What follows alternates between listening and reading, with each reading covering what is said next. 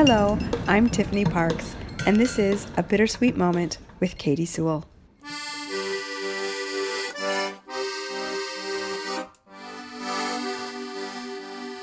Hello, this is The Bittersweet Life. I'm Katie Sewell, and this is your midweek bittersweet moment.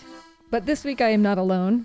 I am joined today by Jess Walter. He's the author of nine books, most recently the national bestseller The Cold Millions and the number one New York Times bestseller Beautiful Ruins.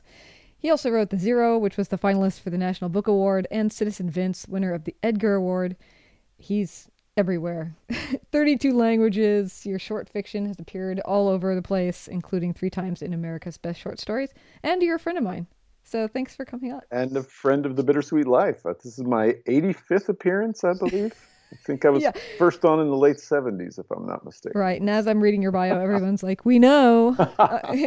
Good. They should know. That's great. Well, it's great to be back. Yes, thanks for coming back. And and I'm having yeah. you back for kind of an odd reason. So on Monday's show, we talked about me specifically getting the vaccine and how Tiffany, being in Italy, still has to wait. And something that we loosely touched on but did not really delve into is that over here in the United States, where the vaccine is everywhere and access to the vaccine has now dropped to everyone 16 and older, that we still all have people in our lives, people that we love, that do not want to get the vaccine. And we're navigating this minefield of how to talk to them about it if we personally desperately believe that they should get it.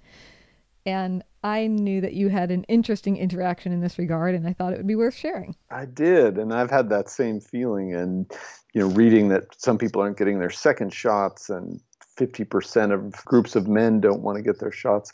It's so frustrating to not be able to talk to people coherently about this. And one of the first conversations I had, I did not have an answer. And then I was talking to a friend who happens to be a great basketball player, played college basketball. And he was telling us about this other basketball friend who said, You're not going to get that. It hasn't been tested, or this or that. And it kind of hit me. And I said to my friend, Imagine if someone who knows nothing about basketball just came up and started lecturing you about the game. Just how irritating that would be.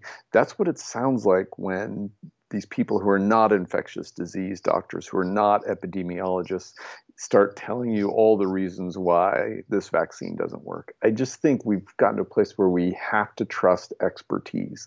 And when I appealed to him on a level of expertise he knew. You know, what if someone said, you know, what you really ought to do is, you know, dribble it twice and then throw it into the big guy? Uh, I said it would just seem ludicrous to you, and that's how ludicrous it is. The rest of us civilians walking around talking like amateur epidemiologists when we don't know anything. The experts are so clear.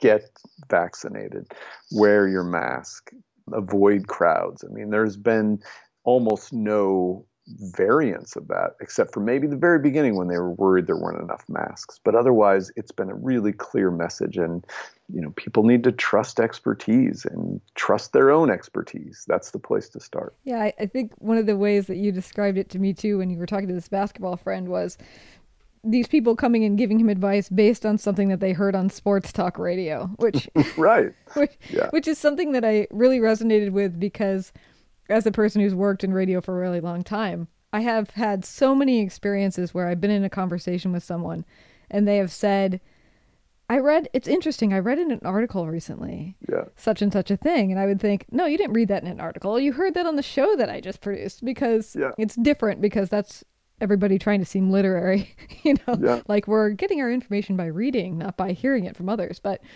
but it is that sort of parroting back of what you've already heard. Yeah. And, and, and the sources are we don't know what the sources are anymore. You know people tell me i read you know something something. It might have been a post on social media. And you know for all the great ways in which social media has connected people it has also made information so diffuse. And we don't know what you know they're talking about what studies they're talking about. But in the midst of all that is this level of expertise that has not changed that has been you know that is really consistent about how to deal with this pandemic. And yeah they're getting some answer on facebook would be like a basketball coach taking his cues from sports talk radio. And i don't know if if that will work in every situation but i think as athletes, basketball players hear enough from people who who haven't devoted their life to it. Uh, that I think I actually, you know, convinced one person. So uh, in this environment, that feels like a triumph. Yeah, it is a triumph. Well, one last question as a as a writer and a long time writer, writer of, many awards and rewards from spending so much time on this craft. Do you get the same thing from people about writing? Yeah, um, people giving you advice, or I don't know what the equivalent would be. You know, I, um, that's a really good question. I hadn't thought of it that way. If someone said, you know, here's how you write, I think I tend to be a little more um, generous toward people telling me how to write. I certainly hear from a lot of English teachers, and I have to trust them and their knowledge of grammar too.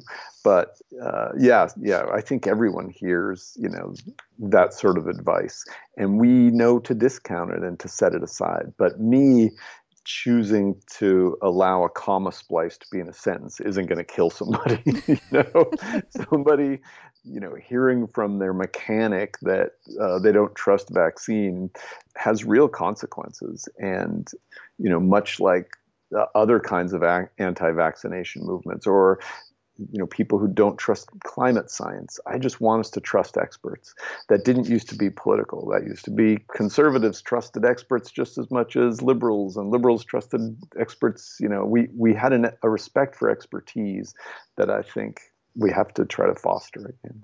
Well, Jess Walter, thank you so much for joining us for this mini episode. Thanks, Katie. It's great to be on again. I love the technique, and perhaps those of us listening will find our own way to use it when those conversations come up. And if not, feel free to write and give me basketball and writing tips and maybe maybe who knows i'm all wrong well and until next time this is the bittersweet life i'm katie Sewell.